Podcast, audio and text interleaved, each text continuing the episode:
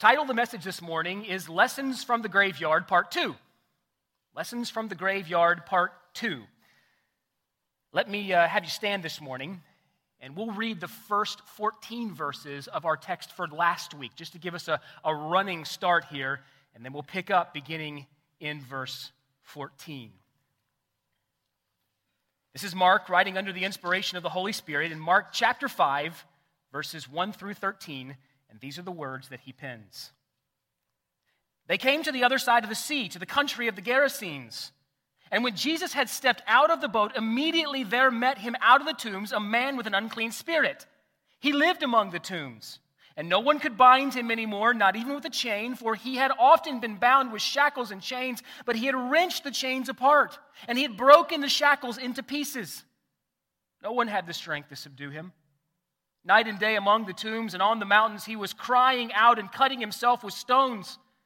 And when he saw Jesus from afar, he ran and fell down before him, and crying out in a loud voice, he said, "What have you to do with me, Jesus, Son of the Most High God? I adjure you by God, do not torment me." For he was saying to him, "Come out of the man, you unclean spirit." And Jesus asked him, "What is your name?" And he replied, "My name is Legion, for we are many." And he begged him earnestly not to send them out of the country. Now a great herd of pigs was feeding there on the hillside, and they begged him, saying, "Send us into the pigs, let us enter into them." So he, Jesus, gave them permission, and the unclean spirits came out and entered the pigs, and the herd, numbering about two thousand, rushed down the steep bank into the sea and were drowned in the sea. Brothers and sisters, the grass withers and the flower fades, but the word of our great God stands forever. You may be seated. If you're taking notes this morning, which I would certainly encourage you to do, I think you'll hear better. There's, there's something that happens when the tip of a pen touches paper. You'll retain what you hear better. You'll learn better. If you're taking notes this morning, uh, you'll want to look at your outline. I've given you point number one, which is what we covered last week. And what I said last week is that we were looking at the text, or we were breaking the text up into its movements, or into its scenes. And the first scene that we looked at last week was the destructive power of Satan. We, we see this man. Remember, Jesus has, has gotten in a boat. He had been teaching along the west bank of the Sea of Galilee, just probably south of Capernaum there. And Jesus and his disciples had gotten in a boat. They had crossed over to the east side of the Sea of Galilee. They are now in Gentile area. And as soon as Jesus and his disciples make landfall, as soon as they put feet on soil, they are confronted with the most interesting individual. This man here, of course, we mentioned there are probably two men. Mark, or Mark focuses on the most prominent of the two figures, thus writes about one of them. Two men who are possessed with a demon. And we see here, I mean, these, these fellas have unimaginable strength. They're living in the place of the dead. They're, they're, they're walking aimlessly through the tombs, through the catacombs, night and day, almost without ceasing. They're shrieking out. Remember I said last week, the, the original language there has the idea of, of unintelligible cries. Can't even understand what they're saying. They're just shrieking out, shrilling out, crying out, screaming out day and night, cutting themselves with stones, presumably to try to take their own life here. I mean, these men are a hot mess of lacerations. Uh, they are a hot mess of scabs. They, they are living in delirium. I mentioned last week, and I'll say again, that what we have here is a picture, albeit pales in comparison to the real place, but what we have here is a picture of hell. We have a very real picture of hell here. But we have a very real Savior that steps foot on the scene and calms the madness that is raging in these men. If you can remember back to our study just a couple of weeks ago, we saw Jesus uh, with the sheer power and authority in his voice, still a raging, violent sea. And what we'll see here in our text this morning, and as we progress on, is that we will see Jesus calm an equally violent, raging storm in the soul of a man. The first point there last week, or the first scene in our text, was the destructive power of Satan. Write this down if you're taking notes. Point number two, and this is where we'll pick back up this morning, is the redeeming power of the Savior. The redeeming power of the Savior. Jesus has now stepped on the scene, and Jesus is interacting with this demon-possessed man. And where we'll pick up this morning is here in verse uh, thirteen. The, the demons in this man, we presume they are many, for they give the name Legion, for we are many, presumably many, tormenting this man, these men, ask Jesus if he will send them into the nearby grazing pigs. And that's exactly what Jesus allows. Jesus permits that right here in our text. Look at verse thirteen. Jesus gave them permission, and the unclean spirits came out and entered the pigs, and the herd, the numbering about two thousand, rushed down the steep bank into the sea and were drowned in the sea. Now, let me start right there and ask you a question. Why? Why would Jesus allow the demons to inhabit pigs just to have these pigs go running and careen off the face of a cliff? Why would Jesus do that? Why would Jesus do that? Jesus could have just re- re- resigned these diamonds or these demons to the pit instantaneously. He could have destroyed them on the spot, for that matter. With one single word, he could have brought them to naught. But Jesus permits them. He allows them to go into the pigs. Jesus is the sovereign Lord over creation, and demons, as powerful as they might be, are not uncreated beings. So why, when they request, does Jesus permit their request and allow them to go into the pigs? Well, I think Jesus did it. I think Jesus allowed the demons to inhabit the pigs and run off the cliff because it provided undeniable proof to all the onlookers of the miracle of deliverance that had just taken place. Remember, I said last week, this is very similar here to, uh, to the instance back in Mark chapter two where Jesus deals with the, the paralytic, the paralyzed man. Jesus says to all those onlookers, which is easier? Is it easier to, to uh, tell this man his sins are forgiven, or is it easier for me to tell him to take his mat and to get up and walk? Which is it? Well, it's easier to say that your sins are forgiven. Why? Because no one can validate that. No one can prove that. No one can verify that. But if Jesus looks at the paralyzed man and says, get up and walk, take your mat and walk, then everyone sitting in the company knows exactly what has happened, knows that Jesus possesses the power that he says he has. And I think the exact same thing is taking place here in our text. I think the destruction of the pigs gives assurance that the demons or the unclean spirits have actually gone. They've actually departed. They've actually left. And I said last week, and I'll say it again, this serves as a living sermon here. It serves as a living sermon that the wages of sin is what? Death. The wages of sin is death. You know, it's interesting that some have charged Jesus with wastefulness. Jesus just wasted these two thousand pigs. Why did he do that? He could have done what, uh, whatever he wanted. He could have done a number of other things. And so Jesus is wasteful here. But we must remember that Jesus is free to do whatever he wills with all of his creation. Psalm one fifteen three, our God is in heaven and he does whatever he pleases. He cannot lie, die, or deny himself. Outside of that, he can do whatever he pleases. He is the one who possesses all sovereign authority. All sovereign prerogative is his. No one tells him what to do or what he cannot do. No one stays his hand. He is the sovereign authority of the universe.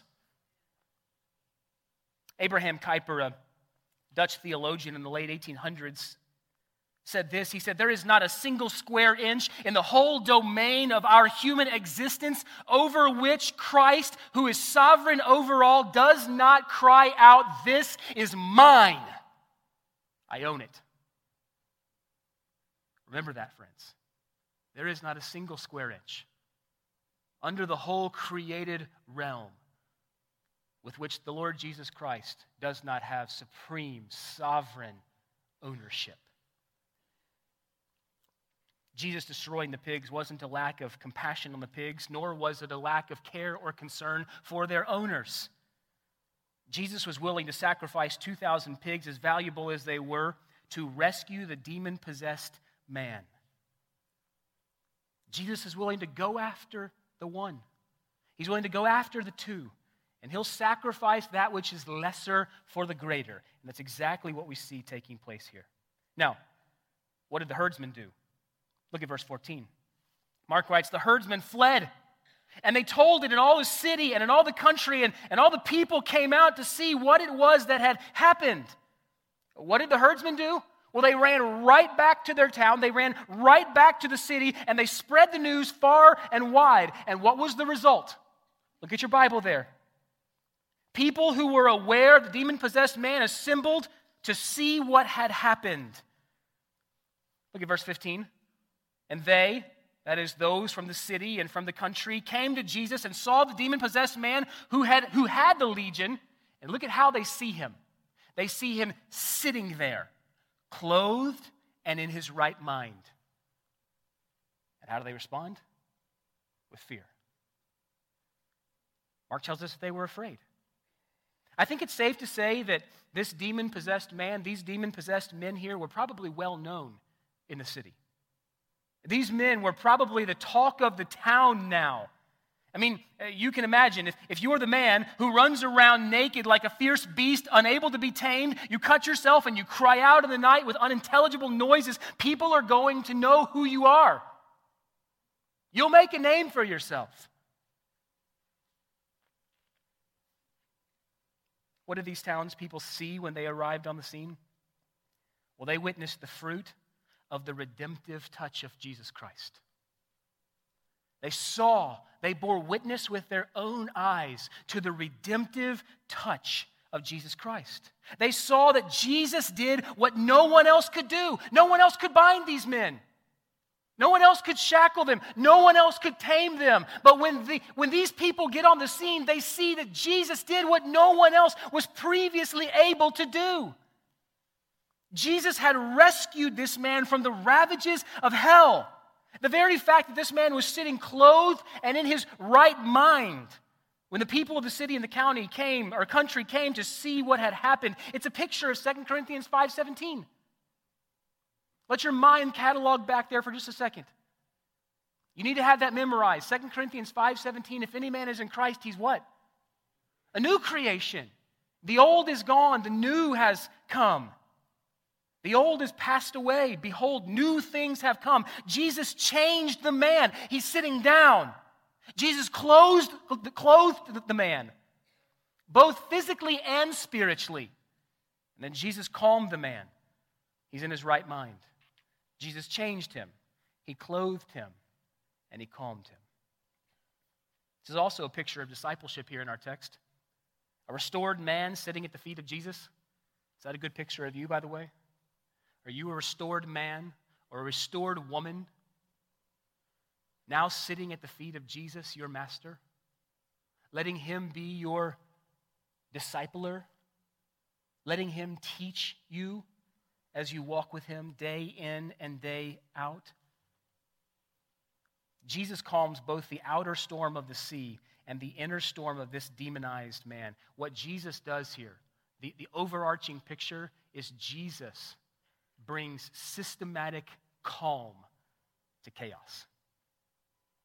Jesus calms our madness. What is the response of those who had come to see? Again, the text says they were afraid. This sounds strangely familiar, does it not? This was the exact same response of the disciples in the boat as it's being tossed by the wind and the waves. All those who come now to look on, all those who come now to see were afraid, just like the disciples who were fearful of the storm.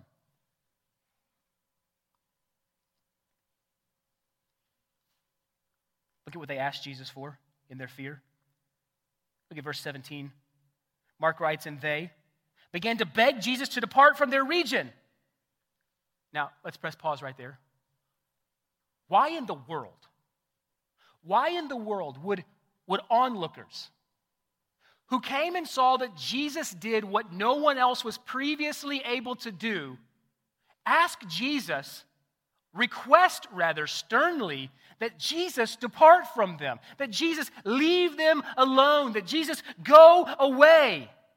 Why is it? If Jesus had just radically delivered this man who had been previously inundated, devastated by demons, it would reason to think that all who came would want him to stay. Jesus, stick around. Jesus, keep doing what you're doing. But that obviously wasn't their desire. Matter of fact, the tense of the verb translated depart there in your Bible suggests that they wanted Jesus to leave and to leave without delay. Move on, Jesus. Get on out of here. You're not welcome here. You're not wanted here. Move on out. Do it without delay. Such is the sad reality, I think, uh, of our culture. We just want to get Jesus out of everything, and then we wonder why, why everything is in a, is in a state of chaos.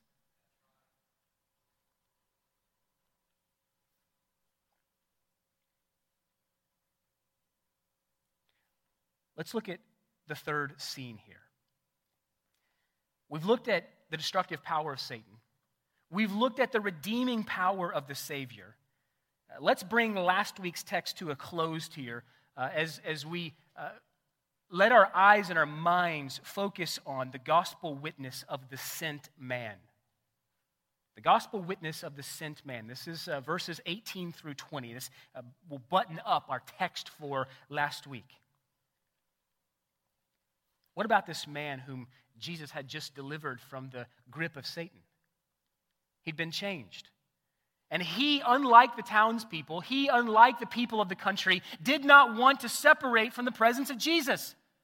Not only did he beg Jesus not to leave, but he wanted to go with him. Jesus, allow me to follow you. Look at the concluding three verses, beginning in verse eighteen. Mark writes, as he, that's the once demonized man who had been calmed, tamed, clothed, sitting in his right mind. Mark writes, as he was getting into the boat, the man who had been possessed with demons begged him, called out to him, cried out to him that he might be with him. But he did not permit him, but said to him, go home to all your friends and tell them how much the Lord has done for you and how he has had mercy on you. And he went away and began to proclaim in the Decapolis how much Jesus had done for him, and everyone marveled. You see, while all the crowds could not wait to get Jesus on his way, we see a much different response from the man whom Jesus had just delivered. Far from wanting Jesus to go, he wanted Jesus to stay, but Jesus, if you must go, can I go with you? Permit me to be with you, to follow you, Jesus. But Jesus doesn't grant this request. It's interesting to note as we And I know you'll have to think back to last week as well, but, but as we've worked our way through this particular text, there are three requests in this text. The first request is in verse twelve there. Look at your Bible. The demons request that Jesus send them into the pigs. Jesus granted that request. The second request comes in verse seventeen. The citizens of the area requested that Jesus leave, be on his way, go, be gone. Jesus granted that request as well. But lastly, when the man whom had been delivered from the demon, from the unclean spirit, requests to follow Jesus, Jesus refuses this request. Why is that? Why does Jesus refuse this request? Of the three requests made in the text, you would think that he would have refused the first two. But Jesus permits the first two and denies the third. Why is that? Well, in denying the man's request, Jesus provided this man with a much greater privilege. Jesus provides this man with a much more wonderful opportunity. Look at verse nineteen. Jesus told the man, go home to your friends and tell it to them how much the Lord has done for you and how he has mercy, how he's had mercy on you. Interesting to note, Jesus has previously instructed some individuals to be silent. As Jesus has performed a particular miracle, as he has worked a particular miracle, he has charged those present or the one involved not to go tell anybody. But here in our text, Jesus denies the request of this man to follow him, gives him a greater opportunity to go home and to tell all of his friends and family how much Jesus has done for him. But Jesus does not instruct this man to be silent. What an opportunity. What an opportunity and a responsibility. Jesus delivered this man, lit his heart on fire, gave him a mission as a caruso, literally a preacher here in our text, a proclaimer or a herald. Go and proclaim, Jesus says, go and tell it on the mountain. How I have had mercy on you. I mean, this man here is a living, walking, talking, vivid, undeniable demonstration of what Jesus Christ can do in the heart of a man or a woman. And when Jesus gets a hold of the heart of a man or a woman like this and lights it on fire, that individual should not be able to help, but to go proclaim what he has seen and heard. Let me pause right there, friends, and ask, how are we doing individually? And how are we doing as a congregation at fulfilling that very mission? Jesus looked at his disciples just before he rose into heaven and he said, go and make disciples of all nations, baptizing them in the name of the Father and of the Son and of the Holy Spirit, teaching them to obey everything that I've commanded you, and surely I'll be with you always, even to the very end of the age. Brothers and sisters, I know you know it, but it, it bears repeating that that was not a suggestion. It was a command. It's stated as an imperative. It's a go do this. Furthermore, Jesus says, if you love me, you'll what? You'll obey me. All of our ministries are going to look different. We said that before. All of our ministries are going to look uniquely different, but we all need to have a ministry. A Christian without a ministry does not work. It's not an option. We all have a sphere of influence. We all have somebody, someone, or someones that we can go and tell all that the Lord has done for us, how he's been merciful to us. How are we doing there? I mean, friends, look at these flags that hang back here. I, I, I get a, a vision of them every Sunday as I preach. God is a God of the nations. That's why we talk about the nations here at the chapel. We want to make disciples, and we want to do so right where we are in our neighborhoods. We want to do so abroad in the nations, and we want to make sure that we're passing the baton to the next generation. God may be calling you to the nations, but I can guarantee you that God's calling you to your neighbor. I can guarantee you that. And he's calling me to the same. My point isn't to guilt trip you here. My, my, my point is to love trip you. To, to the degree that our hearts have been lit on fire with the love of Christ, the redeeming love of Christ, we will be like, like John there in Acts before the Jewish Sanhedrin. We cannot help but speaking about that which we've seen and heard. What this man once was, he was no longer. He is no longer. And that's the transformative power of Christ in the life of every believer. If you've been recreated, then you have a story to tell. And you need to be proclaiming that. You need to be proclaiming that. Friends, we are the man of the tombs. I don't know if you catch that as we study through this text here, but we are the man of the tombs. Every single one of us, born under the curse of sin and madness, each one of us needing to have our out-of-control hearts changed and clothed and calmed by the grace of Jesus Christ. Some of us here this morning have been saved from the same wretched tombs that this man once inhabited. Some of us still remain. You're here this morning, and you, like the man in our text, have been redeemed by the glorious, gracious power of Christ. Then you have a story to tell. You have something to proclaim to others. You, you may not have a P H D or a T H M or a D Min in systematic theology, and you don't need it. But can you at least, like the once blind man, say, I once was blind, but now I see, and he did it. He did it. Can you testify to the work of God's grace in your heart and in your life? If you found peace with God through Christ, then we ought to be proclaiming peace with God through Christ to a lost and dying world. I want to encourage you to be like the psalmist. Write this verse down in the, in the margin there if you're taking notes. Psalm sixty-six sixteen. Psalm sixty-six sixteen. And I want to encourage you to be like this. The psalmist said this. He said, "Come and hear, all you who fear God, and I will tell you what he's done for my soul." I'll tell you what he's done for my soul. Be like that. Let's be like that. If you're here this morning and you've never come to saving faith in Jesus Christ, friend, I can assure you that Jesus can forgive your load of sin and bring peace to your weary soul just as sure as he calmed the madness in this man. You can bank on it. You can't carry it yourself. You can't pay for it yourself. But Jesus can. He'll carry. He'll pay for your awful load. Come to him. Bring your weight and mess of sin to him. He's calling all sinners, come home. Now,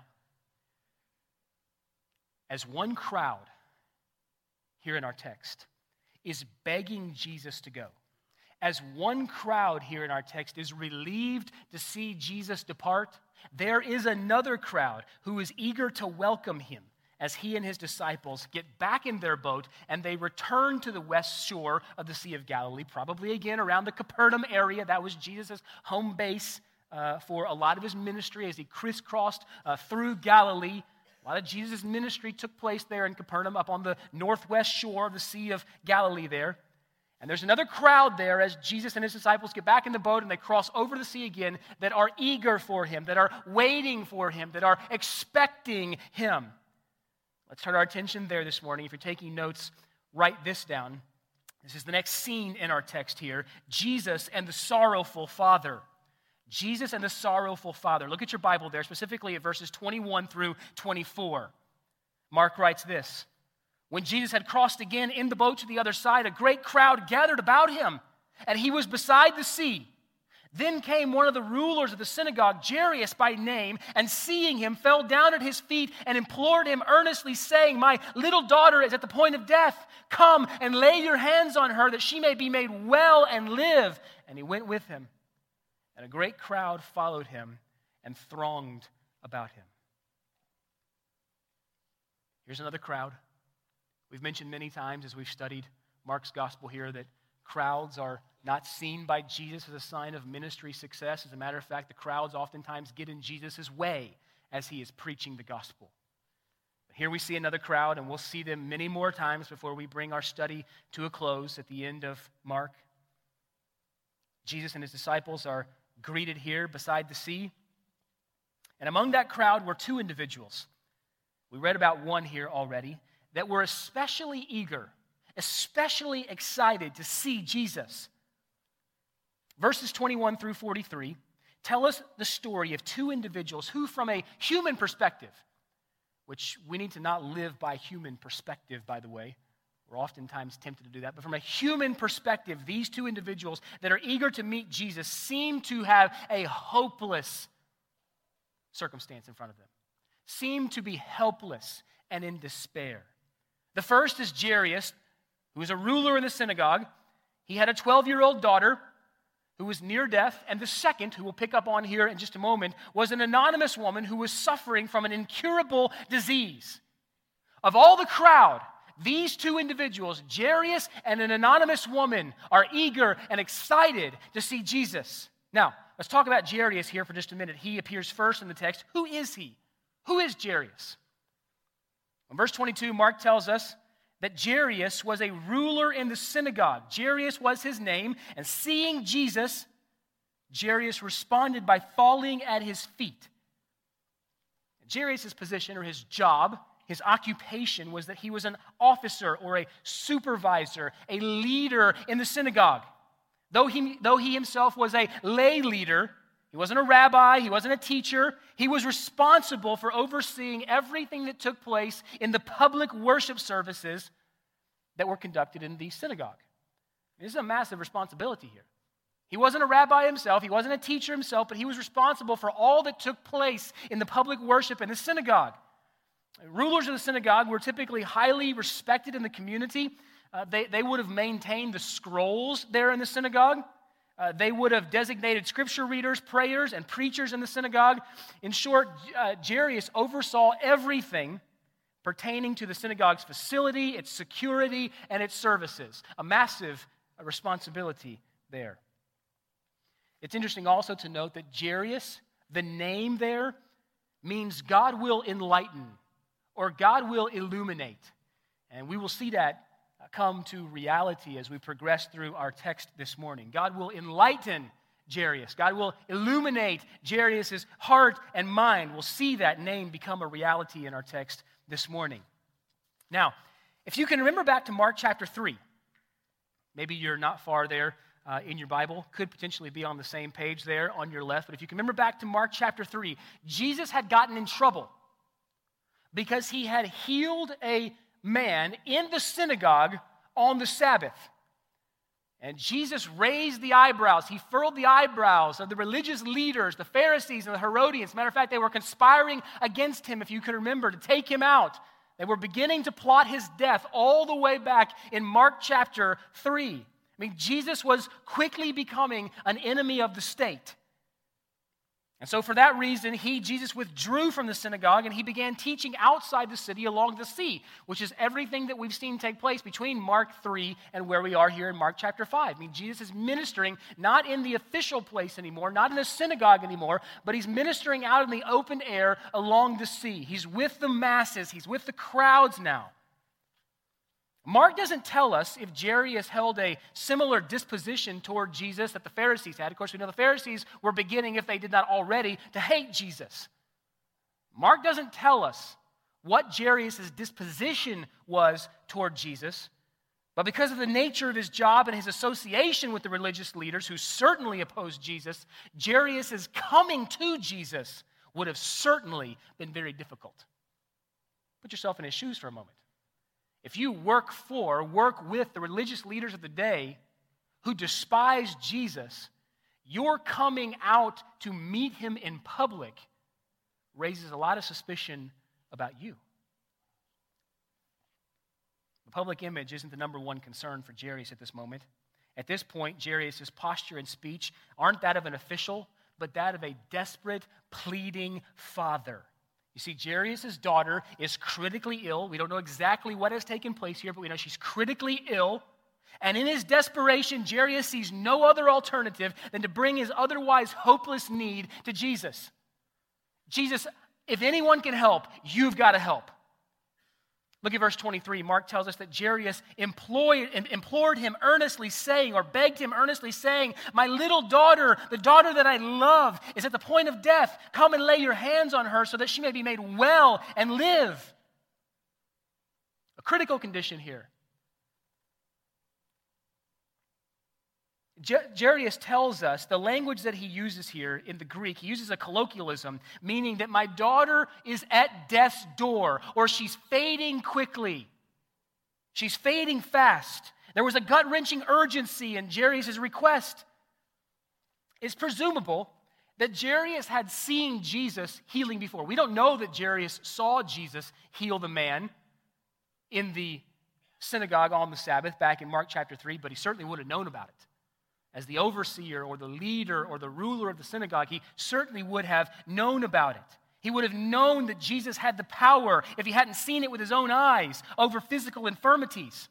And so what does he do? He comes here and he entreats Jesus to follow him home and to lay his hands on his dying daughter that she might be made well. I mean, Jairus is like so many of us in our coming to Christ. It, it wasn't for his love for Christ that Jairus came. It was his need.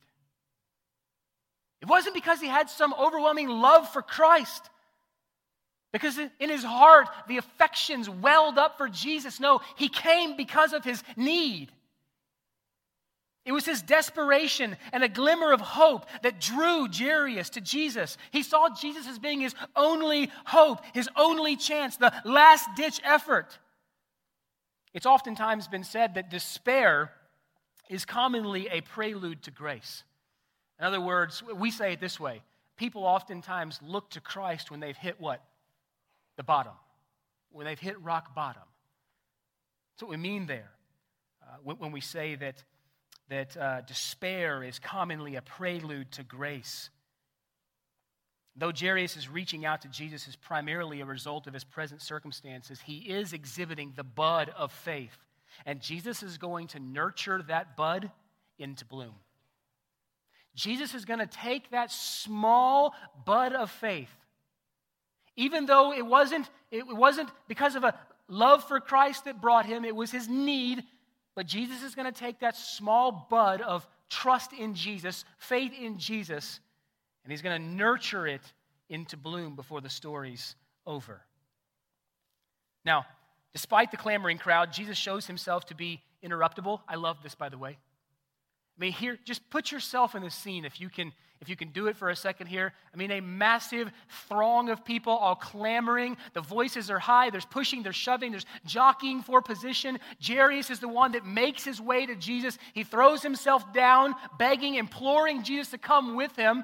And Jesus stops in that moment and shows himself to be interruptible to the rest of the crowd and focus his attention on Jairus.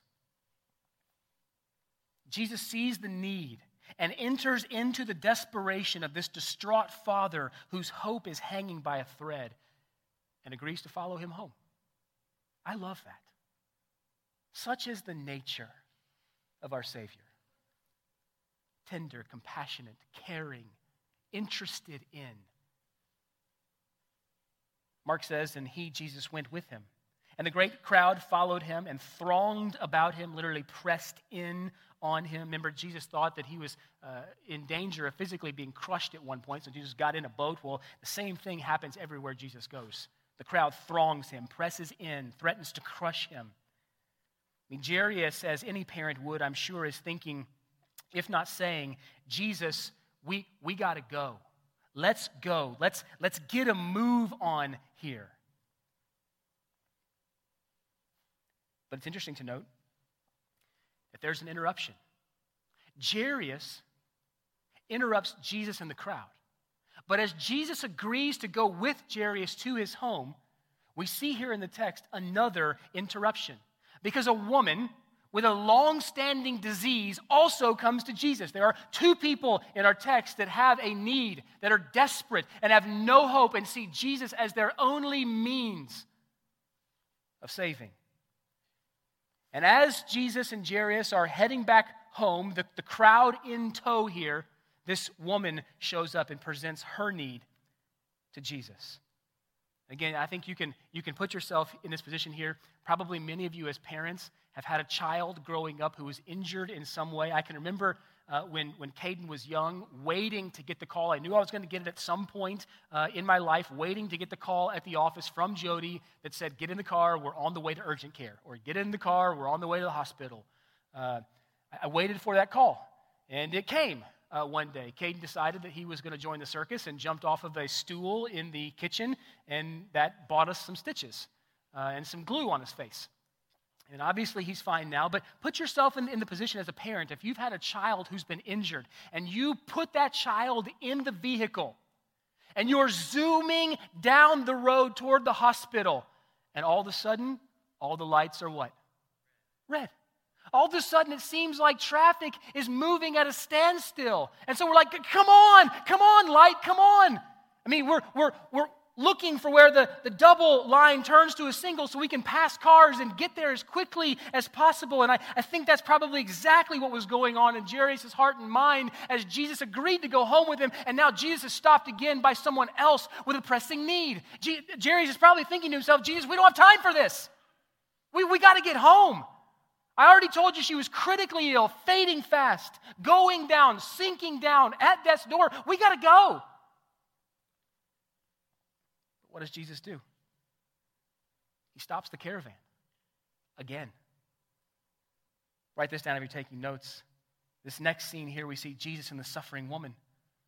Jesus and a sorrowful father first, and now enters into the scene here, Jesus and a suffering woman. Jesus and a suffering woman.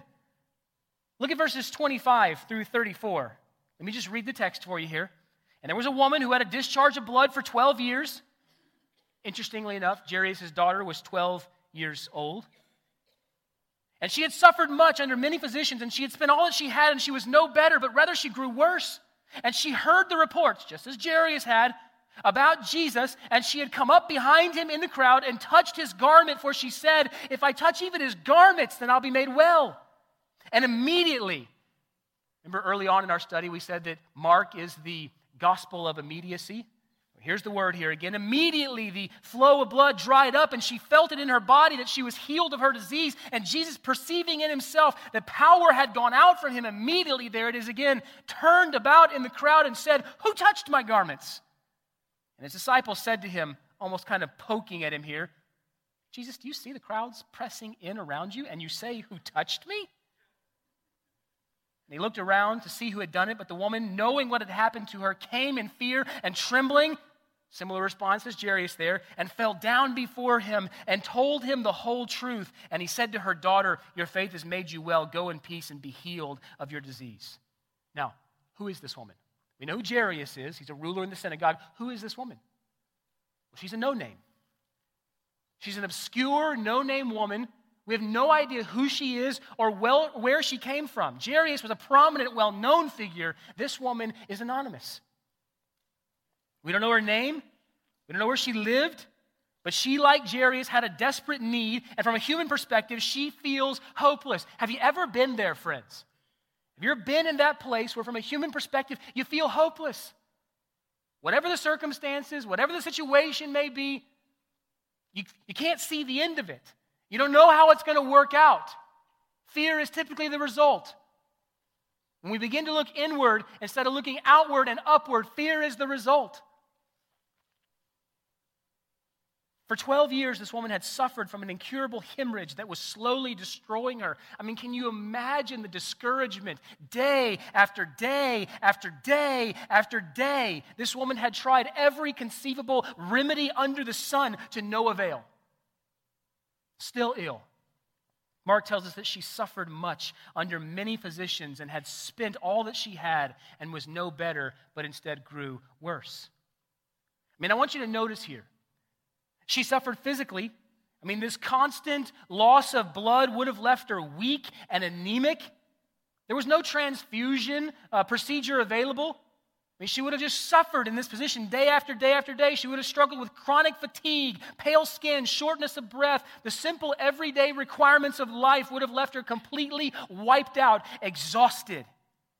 Matter of fact, in verse twenty-nine, let your eye kind of move forward there in the text. In verse twenty-nine, the word translated disease is the word mastix. It's used elsewhere, uh, it's translated elsewhere as scourge or whip or beat.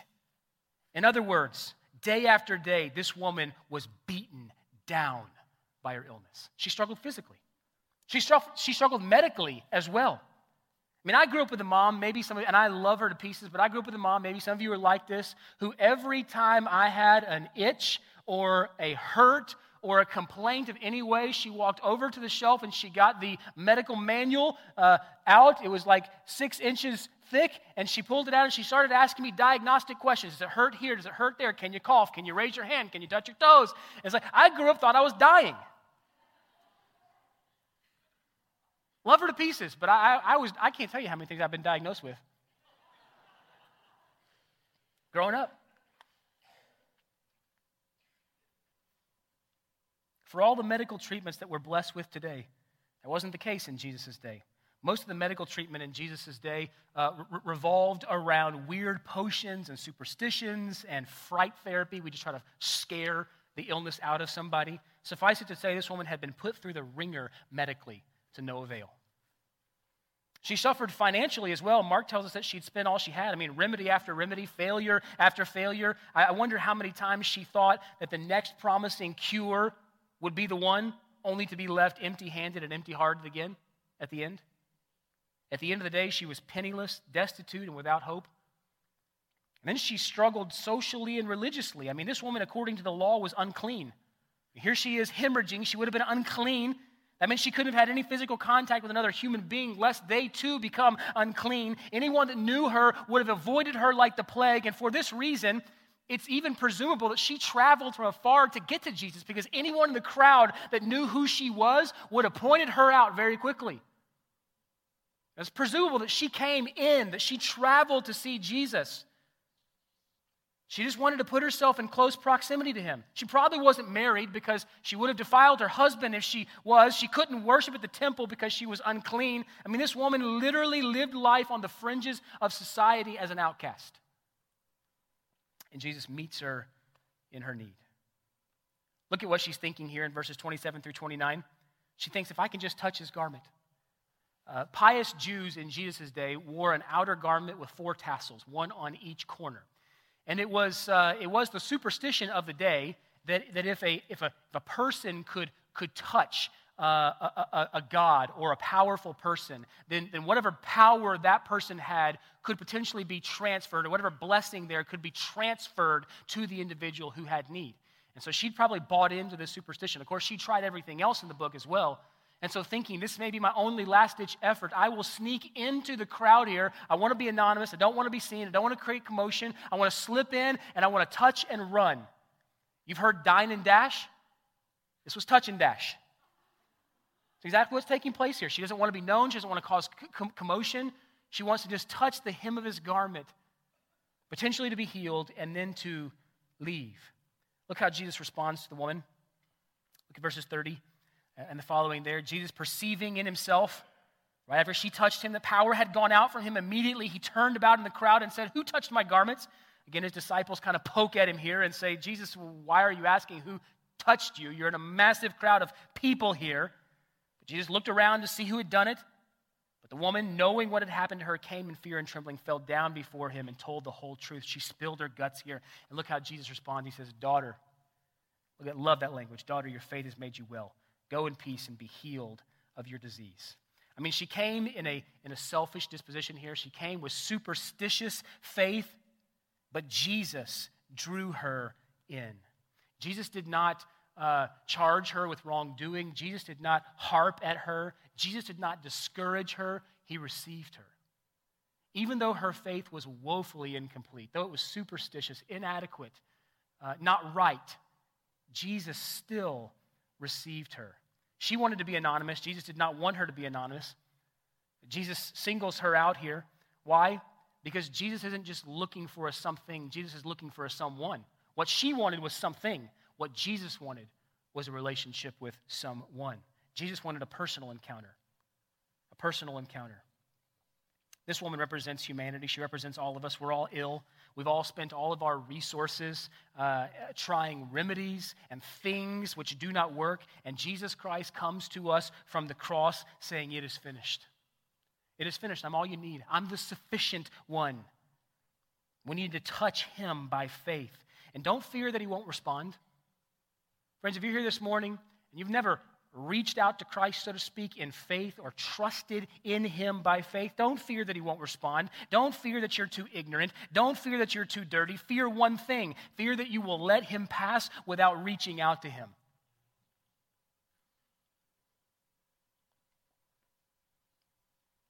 Jesus heals this woman. He heals her. And he saves her. Let's conclude our study here this morning. Look at number five there on your outline, Jesus and the sleeping child. Jesus and the sleeping child. We're going to be quick here. I'm just going to summarize the text for you uh, instead of reading the text here. I mean, Jairus finally gets home. Word has come to him that your daughter's already died. And any any ember, any any little spark of hope or faith that Jairus had in the beginning is probably waning, uh, to say the least. This is the devastating news in verse thirty-five, your daughter is dead. Some come from his house saying, your daughter is dead. Why, why trouble the teacher any further?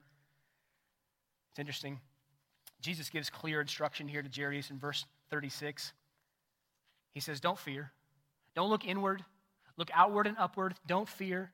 Uh, the, the text there literally is, keep on trusting. Don't fear, only believe, keep on believing, keep on trusting. It's interesting. I think what Jesus did in the instance with the woman, because there's that, that kind of sandwich in the story there. We started with Jairus and we end the story with Jairus. And what takes place in the middle there with the woman, I think, is a living sermon. I think what Jesus is doing here with Jairus is he's saying, believe like her. The reason that I delayed, the reason that I paused, the reason that I did not come quicker is because I wanted you to see how she believed. Keep believing like her.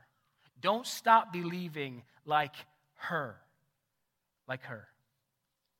Look at verses thirty-seven and the following here. Mark tells us that no one was allowed to follow Jesus except Peter and James and John. There we see Jesus kind of first breaking off the inner circle of the three. They came to the house of the ruler of the synagogue. Jesus saw all the commotion, people weeping and wailing loudly, which, by the way, that's the perspective of the world. That's all the world can do in the face of death, is we can weep and wail loudly. But we as believers do what? We mourn, but we don't mourn as those who have no what? No hope. We have great hope. Jesus Christ has gone before us. And so we don't weep and wail as those who have no hope. And when they had entered, he said to them, "Why are you making such a commotion and weeping? The child is not dead, she's merely sleeping." And they laughed at him. They literally mocked him, which, by the way, Jesus does not entertain mockers. Get your Bible there. Doesn't entertain them. What does he do? He put them all outside. And he took the child's father and the mother and those who were with him, and he went into the child, or went in where the child was, taking her by the hand. He said to her, "Talitha kumi," which means little girl. "Sweet, precious little girl, I say to you, arise." And immediately, there's the word again, instantaneously, the girl got up, began to walk. It says that they were immediately overcome with amazement. The text there is literally, they were amazed with great amazement. It's repetitive. Amazed with great amazement. And then he strictly charged them that no one should know this and told them to give her something to eat. Wow. What we're seeing here in chapter five, friends, go ahead and close your Bibles. What we're seeing here in chapter five is that Jesus is Lord. Jesus is Lord over the storm. Jesus is Lord over, over the, the demonic world. Jesus is Lord over disease. Jesus is Lord over death. Jesus Christ is Lord. And just as he calms all the raging of the natural elements, he can calm all the raging in you. Have you come to him? Have you received him as Lord of your life? He is. Have you received him as that? Has he come in and made you a new creation? Has he calmed you and clothed you and quieted your soul and said, "Peace, peace be with you, my peace. No more at odds or at enmity with God, but my peace I give to you. Walk with me." It's interesting to note here in our text, and I'll conclude with this one statement, that both Jairus and the anonymous woman found what they were looking for at the feet of Jesus. Look at verse twenty-two and verse thirty-three. Both Jairus and the woman found what they were looking for at the feet of Jesus. Are you sitting there? Let's pray. Father, thank you for your word. Such good things for us here. Thank you that we can feast uh, on your word. Lord, thank you that you instruct us, you teach us, you challenge us, you rebuke us where we need to be rebuked. You call sinners, you bid them come home to repent, to believe, to trust, to abide. Lord, I pray that not a person here this morning would spend their life on that which does not satisfy. That they would not give their life to the world's remedies and fixes and ways, but they would come and find who they're looking for at the feet of Jesus, just like Jairus and just like this anonymous woman. Lord, for your glory, your name, and your renown, would you make it so? We pray these things in Jesus' name. Amen.